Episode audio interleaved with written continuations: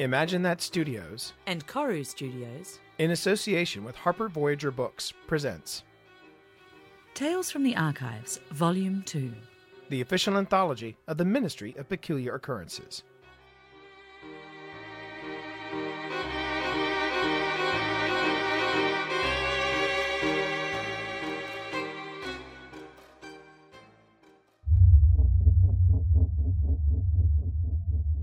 Wellington, this is another file from back home, uh, but I'm not exactly sure how to file it. Now, see, look, it has no cover sheet with dates or information on it, just the report of this Lachlan King and Barry Ferguson. And I've never met them.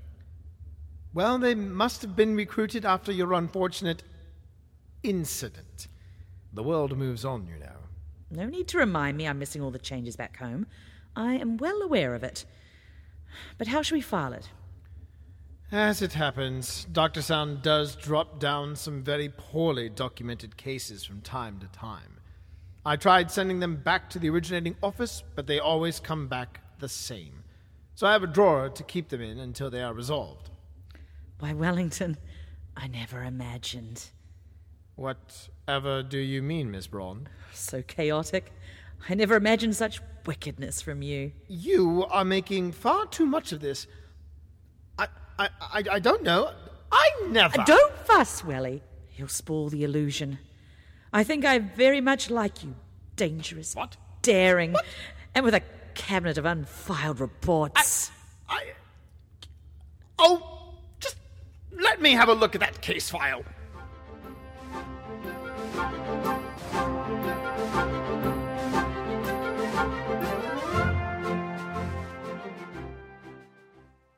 All That Glitters by Dan Rabarts. Preservation Inlet, Fiordland, June 1900. You can't get much closer to the end of the world without falling off the edge, Barry Ferguson thought, watching the mist that cloaked the fjords roll down from their dizzy heights. Off the steamer's port bow, the looming cliffs of Coal Island swelled up out of the Tasman Sea, obscuring the horizon, the sky bruised with the approach of foul weather. There would be more snow in those clouds. Invercargill had been blanketed in white when they had departed that morning. Ferguson jammed his hands deeper into his overcoat, stamped his feet, and watched his breath spool away like the ghosts that trailed behind the steamer. It's warmer below decks, you know. Ferguson glanced over his shoulder at Lachlan King, huddled against the bulkhead. And missed this amazing view? Surely you jest. I have seen my fair share of gloomy cliffs and fog, I assure you. the older man replied. Ferguson beamed an infectious grin that lit up the winter darkness. How high do you think they go? Lachlan stepped into the bracing wind to lean on the rail beside him. Maybe. He said, gesturing at the dark rise and fall of the sea. You should be asking how deep they go. Ferguson stopped, his attention drawn from the heights to the depths. Perhaps it was the chill, but it seemed that a little of the colour drained from his face. Have you thought any more about the case? Lachlan asked. I've been thinking about how much I'm looking forward to getting into that flooded mine. Can you imagine it? It'll be like walking into the earth itself. Well, I, I guess it will be walking into the earth itself, won't it? I can't wait to try out the rebreather. Tests in the local bathing pools are all good and well, but this will be a real test to see how it really performs in the field. And if it fails? Ferguson was quiet for a moment. The wings didn't fail, did they?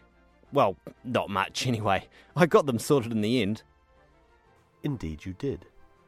So, aside from the impending excitement of testing your precious breather, have you taken any time to consider how a band of miners might have been swept away by a flash flood in a gold mine at the bottom of the South Island, only to find themselves washed up in a mine shaft in the Coromandel at the top of the North Island? Ferguson rubbed his chin and furrowed his brow. Not so much. But won't it be great to find out? The southern cold lanced through Lachlan, reminding him of another time, another place, far away, when he wore a younger man's beard. He could not be much further from that place if he tried. I trust you're not of a mind to suffer the same fate. They were lucky to survive, you know. Ferguson shrugged. Suffer isn't exactly the word I'd use.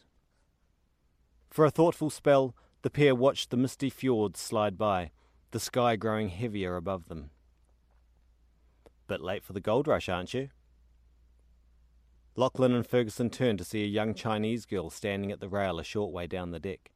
Ferguson could have sworn she had not been there a minute ago, but nor had he heard her approach. The rumble of the steamer and the keening of the wind in the rigging must have masked her footsteps on the slick deck.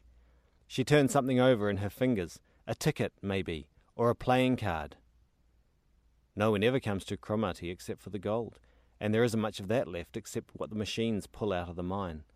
If you're prospecting, I'd suggest you're wasting your time. Lachlan frowned. The girl had no accent other than a hint of Scottish drawl suggestive of New Zealand's deep south. Our business is not in gold. Lachlan replied carefully.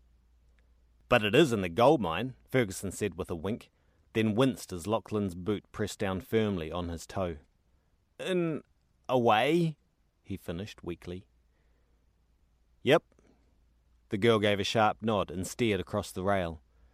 Go hunting around down there. It's not gold you'll find. And what exactly, pray tell, do you think we will find? The steamer's horn suddenly blasted a long, piercing note, causing both Lachlan and Ferguson to look around, startled. When Lachlan turned back, the girl was gone. Where did she? Stuck in the rail, snapping in the frigid wind, was the bent piece of card. The wind caught it and whipped it away, a hint of green ink turning over as it vanished into the gloom. Hey, I can see the stamper lights! Puzzled, Lachlan turned to look where Ferguson was pointing. The sheer faces of the fjords seemed to glow with a flickering blue pulse from beyond the headland. No roads led through the dense forest that covered the farthest reaches of the South Island. A few doughty souls had cut desperate trails through the bush as the promise of alluvial gold in the Otago River valleys had faded but few had even survived the perilous expeditions, much less struck it rich.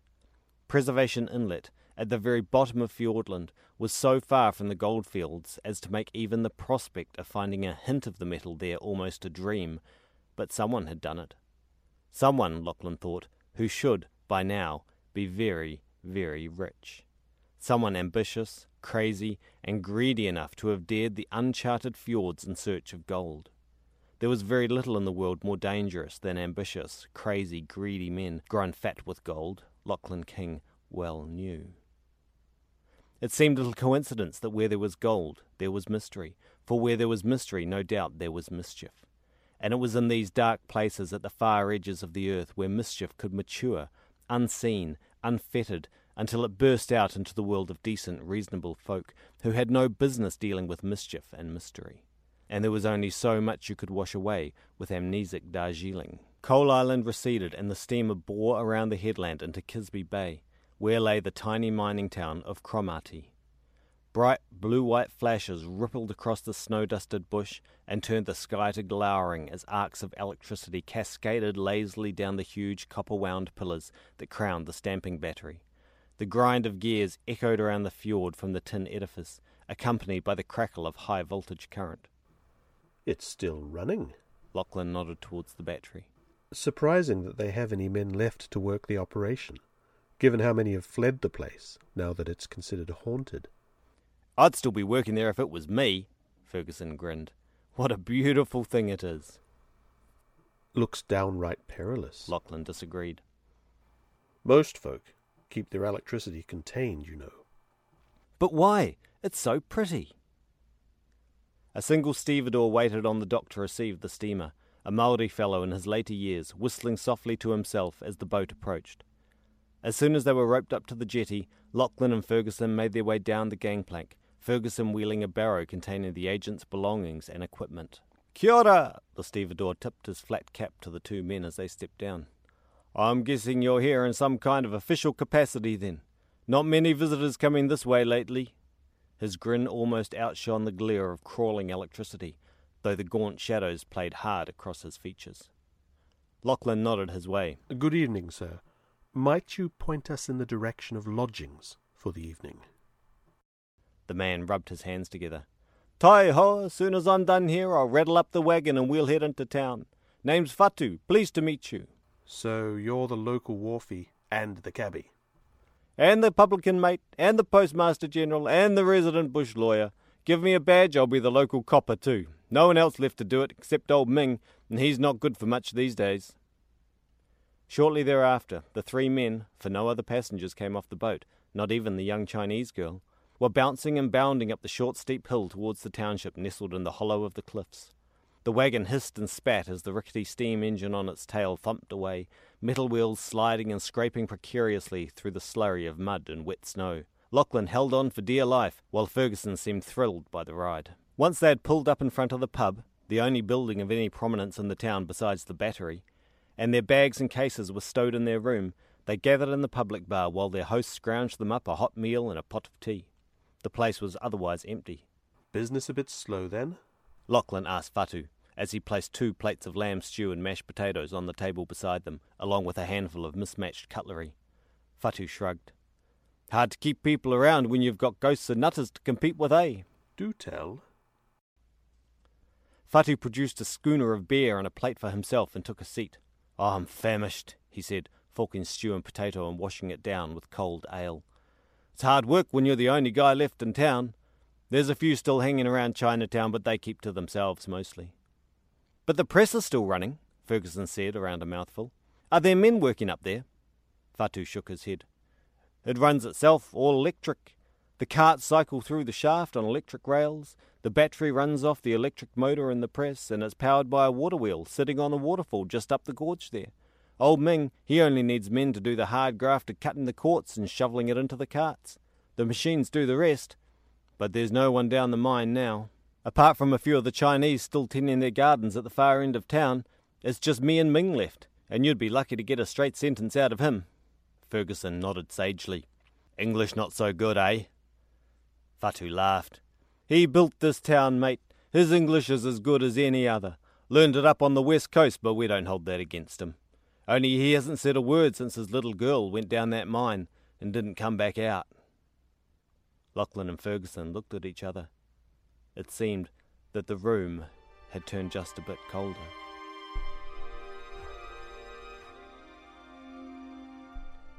If he's not in the assay office, I don't know where he'll be, Fatu shouted over the clatter of the engine. The little truck slewed across the mud, carving narrow tracks in the snow as they barreled up the hill towards the stamper. Fatu had told them that normally the battery was shut down after dark, but who knew what crazy old Ming was up to up there? The man was obsessed with finding his daughter, after all. Even after his mine had swallowed a dozen workers and the rest of the crew had taken ship back to Invercargill, he wouldn't rest. Lachlan had told the publican about the men who had stumbled out of a mine shaft in the Coromandel, dripping wet and confused, claiming to the rather incredulous locals that they had been working in a mine a thousand miles to the south just minutes before. The men that Ming had lost in the mine had been found, apparently, but there was no report of a Chinese girl among them. Lachlan didn't mention the strange coincidence of the girl on the steamer the day before. The Chinese were as much a part of the South and the legacy of the gold rush days as were the many orphans that the mines created as they took their toll of lives. Lachlan, however, had seen too many strange things in his time to believe for very long in coincidences. The rasp of raw electricity scythed across their ears as they pulled to a stop before the battery. For a long moment, Ferguson stared up in awe at the blinding arcs as they walked their lazy course down the huge copper terminals. Amazing, he muttered, then stumbled forward as Lachlan nudged his back. The three men swept the interior of the stamper. The massive rollers spooled through the building, empty, and the flywheel raced on, the pistons continuing to rise and fall, though no quartz rock tumbled under its slamming plates. Past the shifting layers of mineral filters, which rattled dry across each other, where water should have sluiced freely through the riffles, and through the shed housing the cyanide vats went the agents and their guide. But there was no sign of Ming, nor anyone else for that matter. Exiting the building, Fatu shrugged. Guess he's up at the mine then. He pointed up the incline towards the spectres of fire blackened pines that covered the hillside. Straight up there. You can't miss it. Lachlan raised an eyebrow as he hefted his satchel. You're not going to escort us? Fatu laughed. I could lie to you, mate, and tell you I've got things to attend to, But the truth is, I just don't go near the mines. I'll be spending plenty of time underground once I'm dead. Lachlan nodded.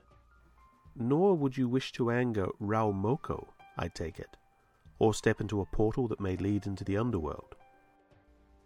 Fatu's grin faded.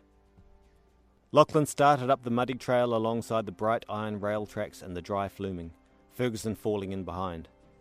You know, sir, Ferguson said, puffing slightly under the weight of the rebreather, we all know you're clever and well informed and all that. You needn't use your cultural knowledge to scare the locals. Do you think so, Mr. Ferguson? Do you not think it may be possible that by digging into the earth people may have upset the native god of earthquakes? And volcanoes, sir. Don't forget the volcanoes. You didn't answer the question. I don't think that a volcano god has anything to do with a little girl going missing down a mine shaft, or a bunch of miners being transported from one end of the country to the other, is what I don't think. It's all connected, Ferguson. One way or another, everything is connected. If you say so, sir. Tell me, if the mine's flooded, what do you think old Ming might be doing up there? Taking a bath? I dare say that we're bound to find out, and we may very well need your infernal contraption to do so. Ferguson shifted the rebreather on his back. Internal, sir. It's an internal breather, not infernal. I imagine an infernal breather would be somewhat hotter. Lachlan waved a hand. Of course. They rounded a bend and the earth yawned open before them. The drive train still clanked and groaned along the tracks, its teeth shining wet, but no carts clattered up or down the rails. Further up the gorge, a tumble of timber lay where the fluming had collapsed, perhaps in a downpour, perhaps due to bad engineering. Water poured freely off the collapsed edge, saturating the surrounding area.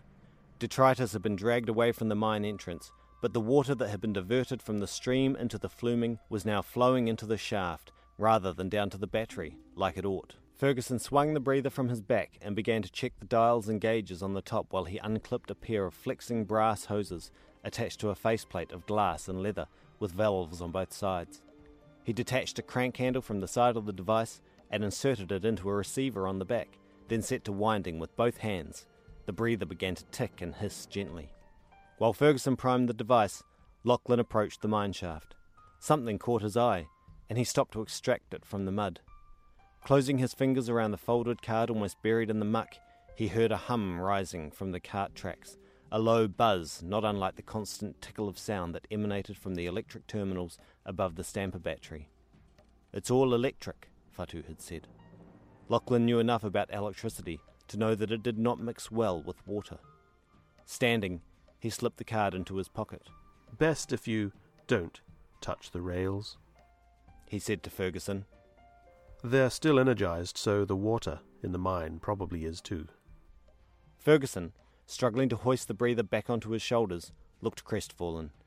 You mean. Yes, it might kill you. But it didn't kill those miners now, did it? Cripes, lad, you can barely stand in the thing. How on earth do you think it's not going to drag you to the bottom of whatever dark puddle you fall into? Ferguson managed a strained grin. It's full of air, see? he said. It floats. So how is that better than just swimming? Lachlan shook his head and turned towards the mine. Behind him, Ferguson puffed as he tried to unhitch one of the weights from his belt. Well, you see, sir, there's something of a science to it. His voice was swallowed up in the damp, echoing blackness of the mine shaft as the southern wind crooned mournfully through the stubble field on the hillside. Please tell me that thing has a light on it, Ferguson. Treading carefully, the two agents descended into the gloom, lit only by the electric glow that spilled from the light globe on the top of the rebreather. A string of gas lamps hung cold and dark along the tunnel wall.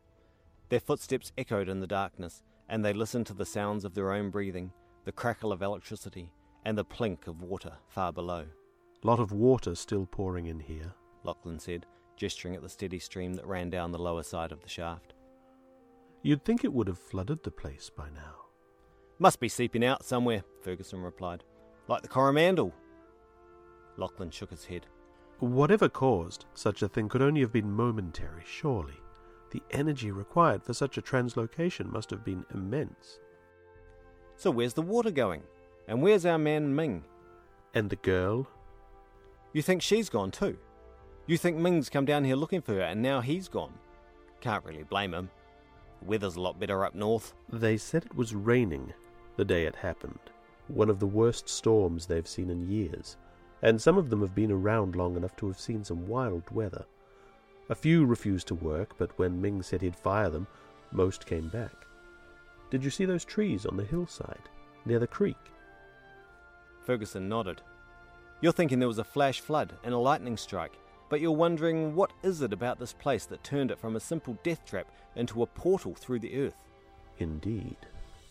And you're thinking it's something peculiar. I found this, up there, in the mud. He handed Ferguson the dirty piece of folded card.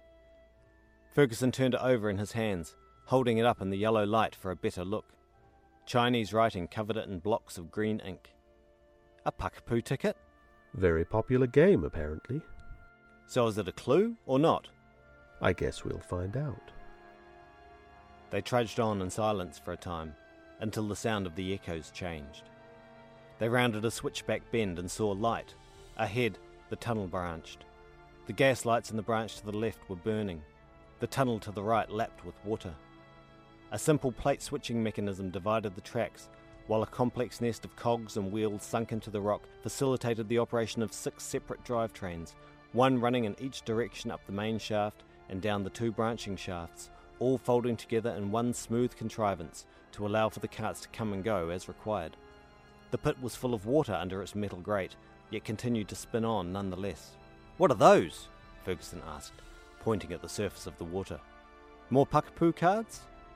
He edged closer, careful not to step in the water as he tried to get a better look at the cards with their green printed Chinese script. Ming was a gambler. Lachlan observed. Had to be, to come all this way in the hope of finding gold.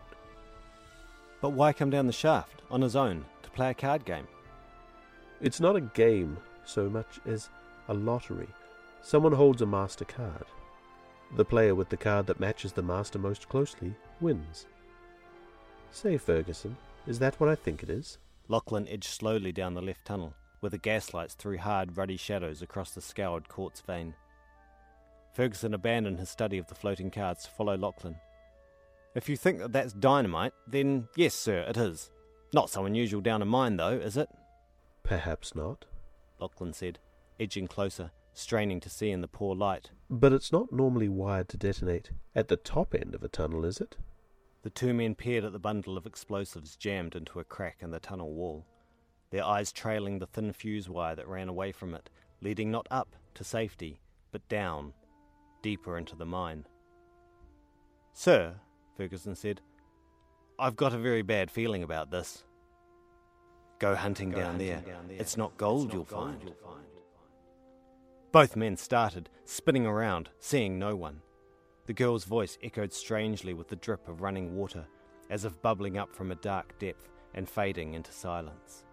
Ferguson ran the few steps uphill to the switchback, looking about, but could see nothing silhouetted against the distant square of daylight at the top of the shaft. Come on, Ferguson. Lachlan called, his tone ringing with command. We find Ming, and we get out of here. Follow me. The two agents broke into a run, following the tunnel down deeper noting a second, a third, and even more clusters of dynamite along the cavern walls, all spooling them down, ever down, into the shadows. As they ran, they smelt the smoke. It filled the shaft like a thin haze and stank of grease. The shaft curved away, and then, around the bend, the rails came to an end. Beyond the bumper, where a lone cart clunked softly against the timber with the rhythm of the chain drive, a vast blackness stretched out. A dozen candles melted into pools of wax along the edges of the shaft, and the string of gaslights came to an end, their light barely penetrating past the cavernous throat. Well, well, puffed Lachlan, slowing as he felt the ache of exertion in his bones. What have we here? Wearily now, they walked past the line marked out by the candles, past the end of the track, where human endeavour ended and natural majesty took over. Piles of rubble and fallen rock revealed the cavern entrance. The ground began to slope steeply away, the water bubbling into a cackling brook as it ran down the shaft. The thread of fuse wire continued down into the darkness, and the smell of candles filled the air. Ferguson cranked the dynamo on the rebreather, winding more life into the small lamp, once again their only light as they made their way gingerly down the slick, rugged cavern. I don't suppose you've got any ropes in that thing. Lachlan grumped, slipping a little as he struggled to find his footing. I'm afraid not, Ferguson apologised. It would have made it rather heavy. Don't worry. Did you see that? Ferguson slid down the cavern floor to catch up with Lachlan, who was crouching now to peer into the shadows. Straight ahead, revealed to the agents as they dropped below the height of the cavern ceiling, was an odd, moving rectangle of light in a pool of blackness. A dozen candles turned slowly, as if sitting atop a gently spinning gimbal. In their centre, a figure was hunched over. Is that a rail cart? Ferguson breathed, hardly daring to disturb the stillness of the cavern. How's it moving like that? Lachlan spared him a resigned look. It's floating. As soon as Lachlan said it, Ferguson could make out the black line where the cavern became an underground lake. His mind raced as he thought about the flooded shaft at the tunnel junction, the dynamite jammed into the rock which held it back, how it could all come rushing down into this dark, eternal well if that dynamite was to go up. He remembered the fjords, how high they soared, how deep they might go. Everything's connected, Lachlan had said. As something of a Clankerton in his spare time, Ferguson knew this to be true. Things only really worked when everything was connecting correctly, all the little gears and cogs and levers and pipes and valves singing the same song, ticking away together, making things happen. But when not all the parts were connecting, it either meant that things didn't happen at all, or worse, very bad things could happen. Ferguson wondered what might happen if all the gears and cogs and valves that drove the inner workings of the world got out of kilter, or those that kept a man's sanity intact. Swinging his light around, Ferguson scoured the last few yards of rock that tumbled away to the water's edge. Near the shoreline, a stout pole was jammed in between a scrabble of boulders, suspending the fuse wire in another drooping strand above the water. Hang on, Ferguson said. I think that's. Down! Lachlan hissed, dragging Ferguson over as the floating cart spun towards them, and the figure within arose, his long, bleak face turned up to the smothering darkness above. Jingwei! Ming's voice echoed around the cavern, the haunting, desperate wail of a father lost in his grief. Jingwei! Sir, that's. His daughter, I know. Poor sod's mad with mourning. No, I was going to say. Ming stood suddenly, almost upsetting the floating cart. A candle toppled off the edge to hiss in the water. In one hand, he held a small plunger connected to the fuse wire, in the other, the cable that Ferguson had spotted on the pole. It's a copper cable, sir.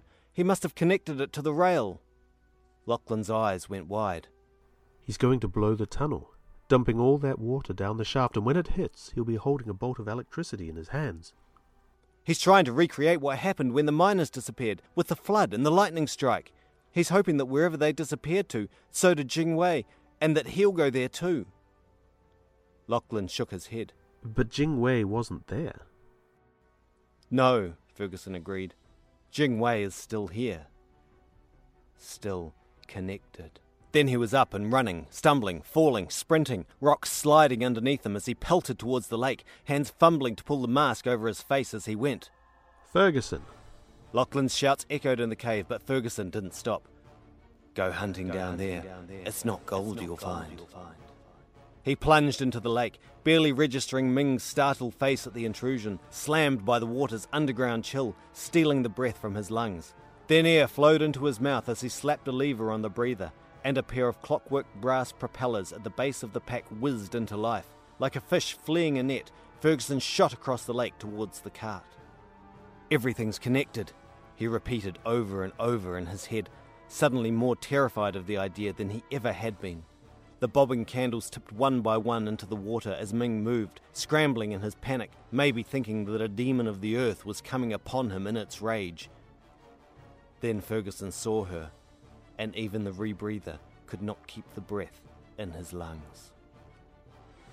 Lachlan scrambled down the bank, rushing as best as his aging bones could carry him towards the water's edge.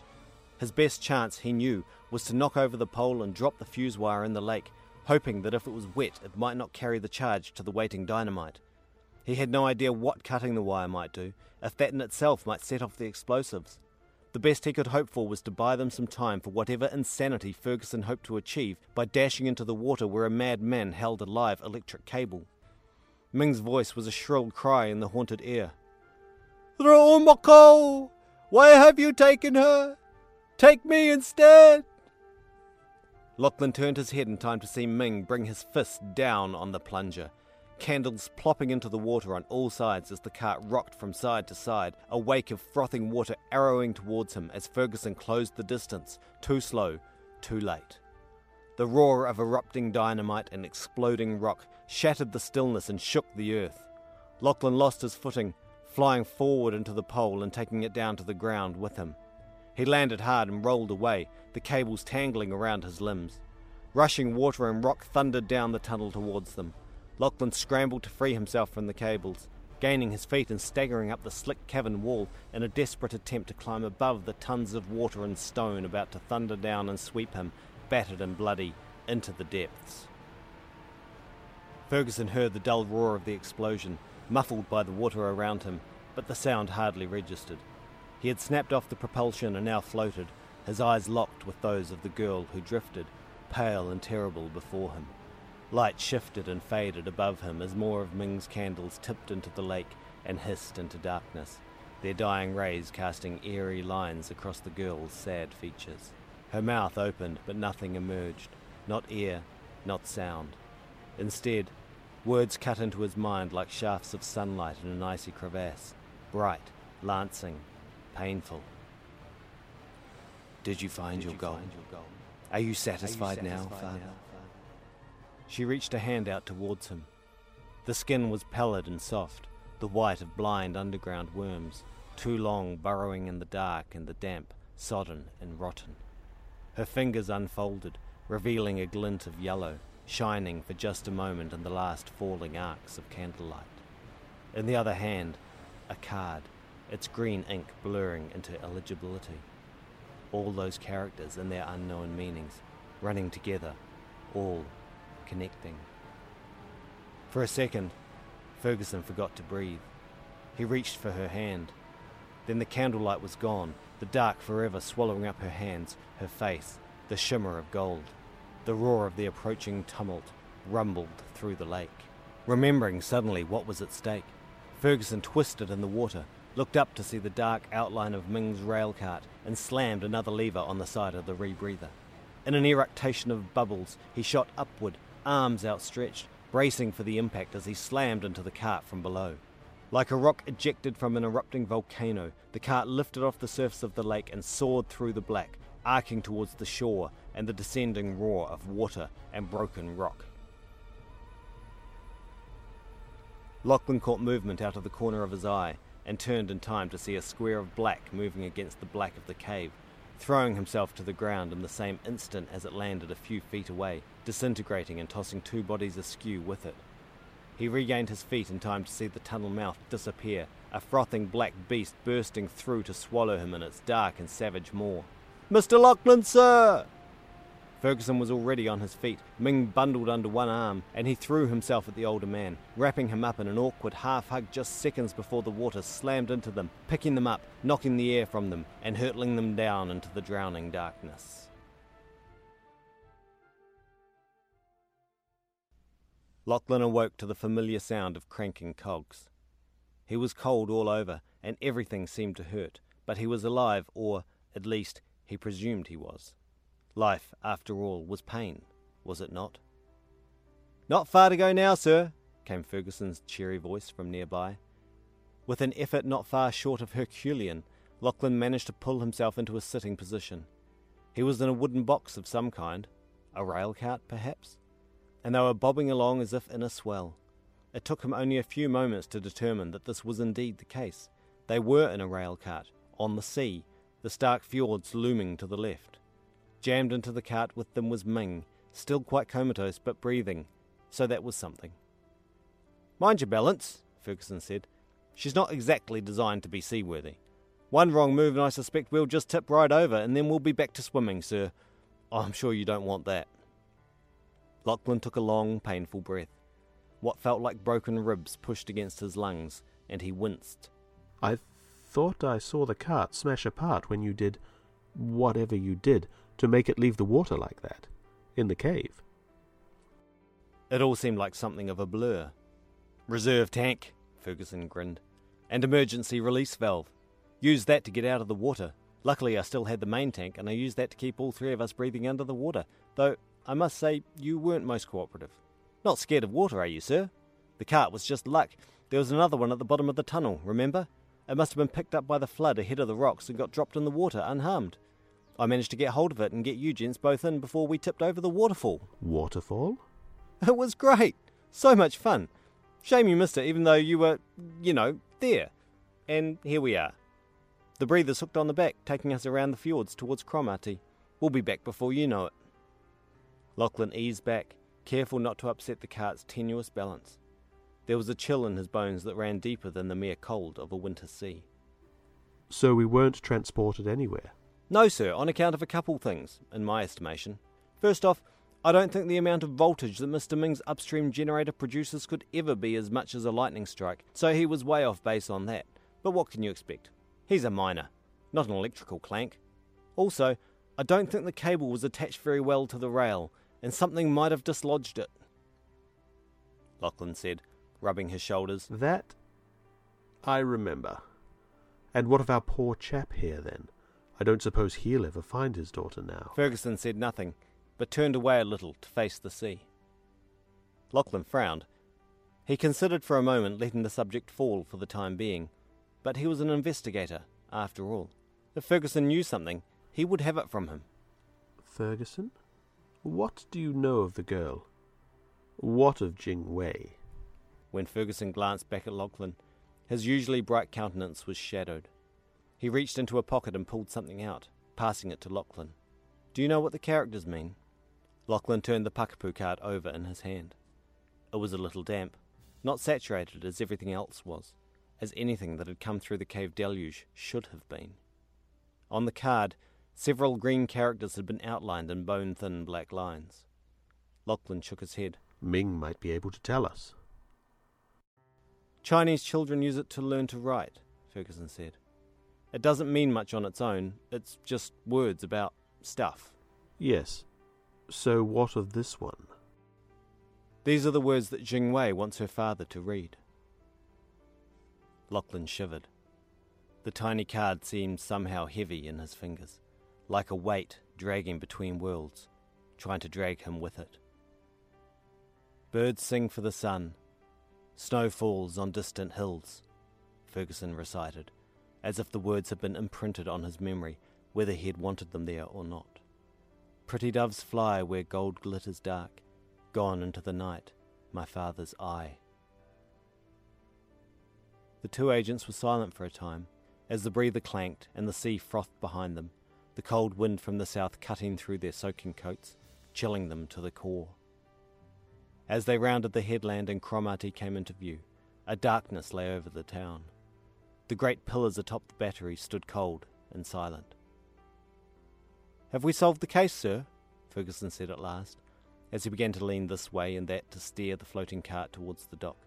I'm not even sure we know what we came here to solve any more, Ferguson.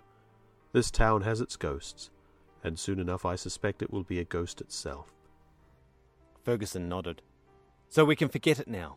All of it. His voice was almost pleading. I'm sure that the Clankertons will want to hear how impressively your infernal breather performed. Put that in your report. Ferguson's smile returned. It was pretty great, wasn't it?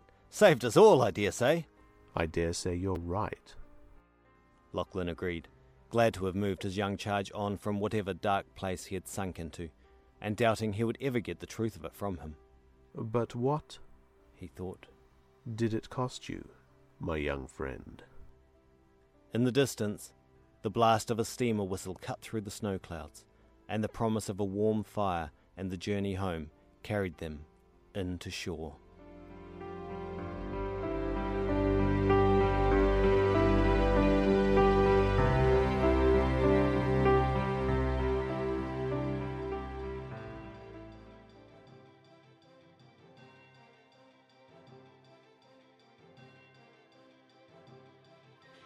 Dan Rabarts is a writer of fantasy novels and speculative fiction, sometime narrator of podcasts, including stories for the Hugo Award winning Starship Sofa, occasional sailor of sailing things, and father of two wee miracles in a little house on a hill under the southern sun. Dan would like to extend special thanks to Grant Stone for his use of the characters Lachlan and Ferguson. Theme music composed and performed by Alex White. Find out more at thegearheart.com. For more from the Ministry of Peculiar Occurrences, order your copy of The Janus Affair, a Ministry of Peculiar Occurrences novel, from your favourite bookstore, or online from Amazon.com, BarnesandNoble.com, the iBookstore, or the Science Fiction Book Club. This podcast is protected by the Creative Commons Attribution, Non Commercial, Share Alike 3.0 license. For more information, visit creativecommons.org. Tales from the Archives. And Imagine That Studios, Koru Studios, Harper Voyager production. I'm Tee Morris. And I'm Philippa Ballantine. Thank, you, for listening. listening.